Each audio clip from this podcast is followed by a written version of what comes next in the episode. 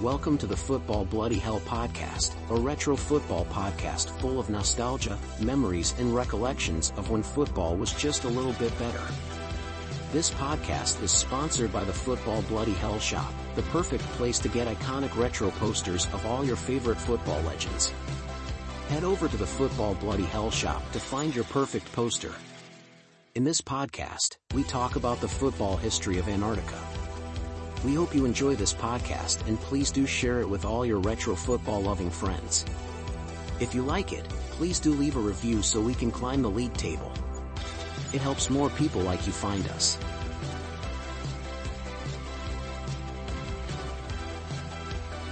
Antarctica. A century-long history in football. Football is one of the most accessible sports in the world.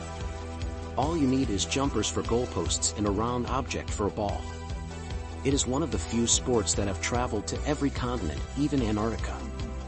For most of us, our first encounter with such possibilities was through David Beckham's 2016 documentary that looked at playing a football match in every continent over 10 days, discovering the impact it has on communities across the globe. In the case of the southernmost continent, the narrative contended that no football game had ever been recorded in the sub-zero temperatures. After all, Antarctica is populated by no more than 3,000 people, with most inhabitants being scientists and civilian staff billeted in research stations dotted around the 13.66 million kilometer surface area. However, there is evidence out there which suggests that the history of football in Antarctica is over a century long from exploration years to the development of a North Antarctica international football team, this article will provide an overview of the history of our beloved sport in a continent that many would assume to be too cold to exist. The early years The earliest written record of football played in Antarctica was during the British National Antarctic Expedition, more commonly known as the Discovery Expedition, which set sail from London in 1902. In several extracts, it has been told that sporting activities like football, tobogganing, and skiing were ingrained into the daily routines of those who went about exploring an untouched terrain to keep them occupied. Two years later, a much less documented expedition from Scotland, led by William Speirs Bruce, also recorded football matches in the early years of the continent's exploration. The Scotia made two voyages to Antarctica, discovering Coats Land, found at the eastern end of the Weddell Sea. Those involved with the expedition became hemmed in during the winter because of pack ice. As always the case, the crew found ways to keep their spirits up. Around March 9, 1904, Bruce organized the crew's first football match on ice. And in the same year, the first pictorial record of such an event appeared, a photograph on the Scott Polar Research Institute website, dating from during the Antarctic relief expeditions, 1902 to 2004, entitled Football Match Between Mornings and Terra Novas. 18 miles from Discovery, during the Terra Nova expedition from 1910 to 1913, in Captain Robert Falcon Scott's diary, he mentions some excerpts from football slash soccer practice. Today I had our first football game, a violent south wind started blowing, which helped my own side with three goals. The notion that the history of football in Antarctica is recent is further questioned in the same diary, which says, we play football at noon. The game gets better as we improve our conditions and skills in football on May 19, 1911. It is possible to observe that sport was an entertainment activity, and because of the climatic situation, it was necessary to take a break. There is little to lure someone out of the house. However, we are only nine days out of the light value of the day we left football. I hope we can start the game again in that period. June 17, 1911. Another record of football in Antarctica was made by Ernest Shackleton during the 1914 Imperial Transantarctic Expedition. On January 5, 1915, there was another match for entertainment, but it was necessary to be stopped after Captain Frank Worsley had an accident. Shackleton wrote in his South, about the incident, the weather was clear, and some enthusiastic football players had a game on the floe until, about midnight, Worsley dropped through a hole in rotten ice while retrieving the ball. He had to be retrieved himself. Of course, football in such conditions will always spawn treachery, and there is no explanation as to how the sport was played, but one can only assume that boots that were made with spikes on them to combat the slippy ice were worn. Ernest Shackleton's expedition also brought about arguably the most famous photographic evidence that football was played in Antarctica. Titled 11 Aside, the photo was taken by famed Australian photographer Frank Hurley, whose collection went on to feature in an exhibition at the Rawls Collection Gallery in Washington, D.C., in 2012 entitled The Photographs of Frank Hurley. The same photographer would later host numerous lectures cum exhibitions entitled In the Grip of the Polar Pack Ice around his native country between 1918 and 1919, and in one of his segments, called Antarctic Football, he documented a midwinter football match between the crew and the scientists sailing on the Endurance. Although many are unaware of the long-standing history of football in Antarctica, those who were slash are in attendance of these matches come away in awe of it. While today's kids speak of playing the sport in the rain, explorers of old spoke of playing in the dead of winter in Earth's coldest conditions. The 1940s Until the 1940s, football in Antarctica was restricted to a pastime, it was no more than just a group of two sets of explorers, researchers, and civilian staff that played one-off matches for enjoyment. Although not a part of Antarctica as such, South Georgia, a British dependency located on an island just offshore from the southernmost continent became integral to the history of the sport in those parts during the 40s. It was on the South American claimed island where the first indication of actual teams was recorded. Uruguayan Eduardo Triunfo was one of those who worked at the various whaling stations on the island and recalled competitive football matches in the region in his diary he reported that he played picados as football slash soccer was called, starting at 10 p.m. when it was daytime in Grytviken. He was the captain of his team. The opposing teams were formed by the Norwegian whale hunting crew as Don Miles, Foca, Orca, Walrus, and Narval.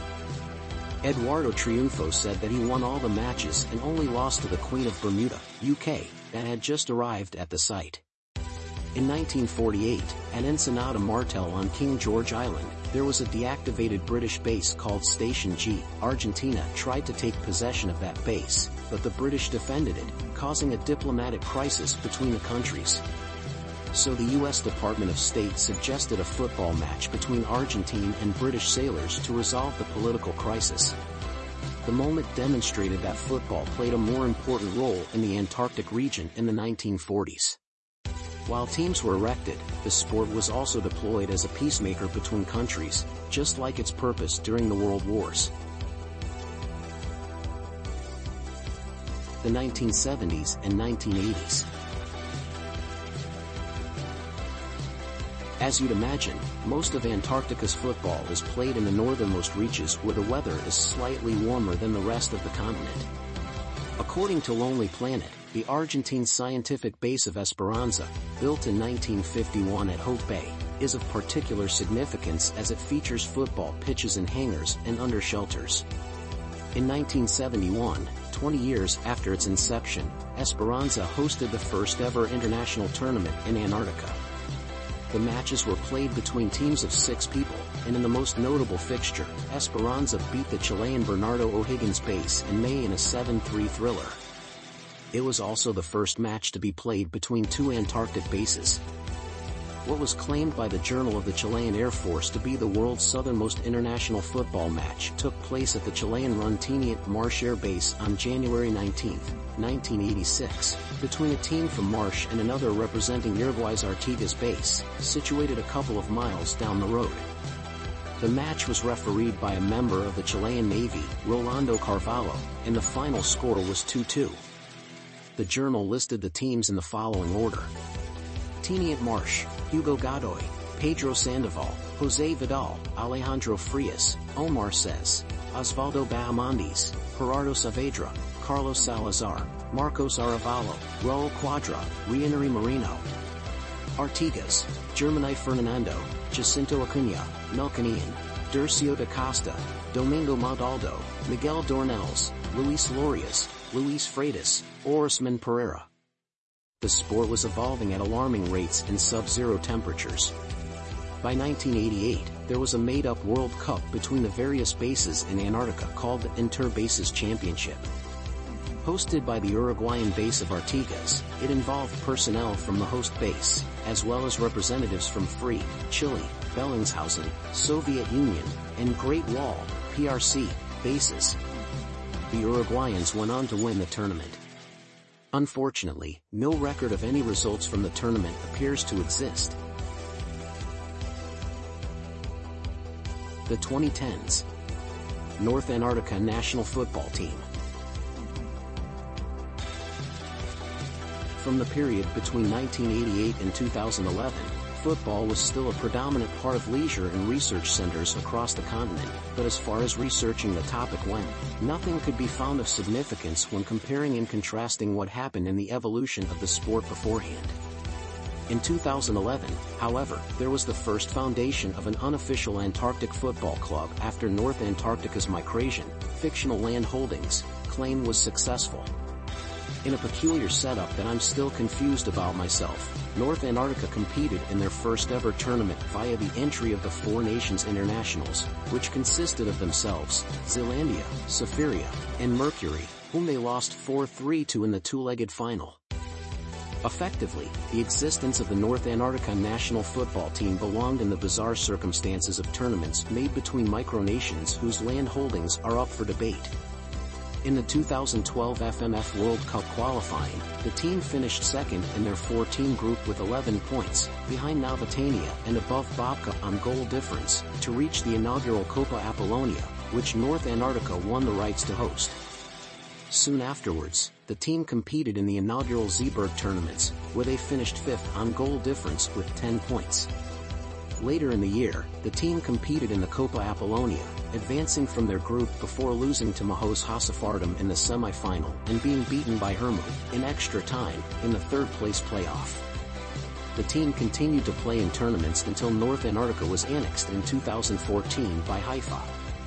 Although it kept its FMF membership for a short time, reaching its second World Cup final stage by topping its group with 25 points, before a second annexation, this time by Mercury in early 2015, forced the team to switch its allegiance to the CTFA Confederation.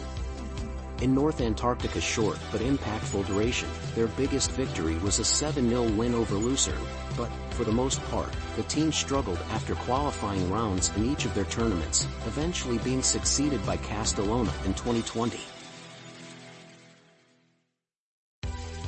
Conclusion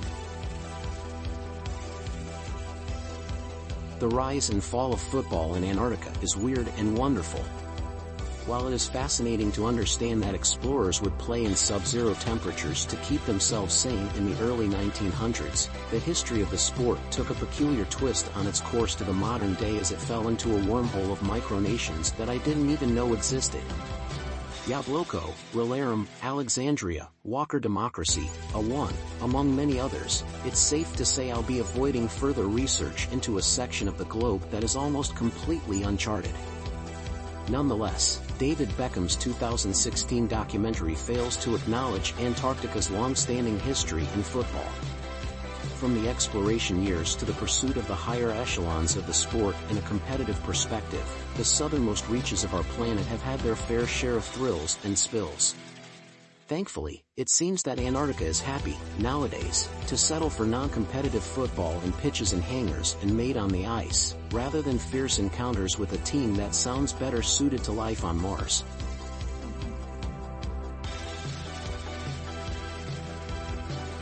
Thank you for listening to our Football Bloody Hell podcast on football in Antarctica. Please share this podcast with your fellow football-loving friends and family, and don't forget to check out our shop where you can buy amazing, iconic framed artwork and high-quality t-shirts. Right now we have free shipping on all artwork orders. Simply head to footballbh.shop. That's footballbh.shop. Also, don't forget to check out all the written content on the site over at footballbh.net. Today's podcast was written by Robin Mumford and narrated by Roger T'Obor. We will be back soon with another short podcast for you to enjoy.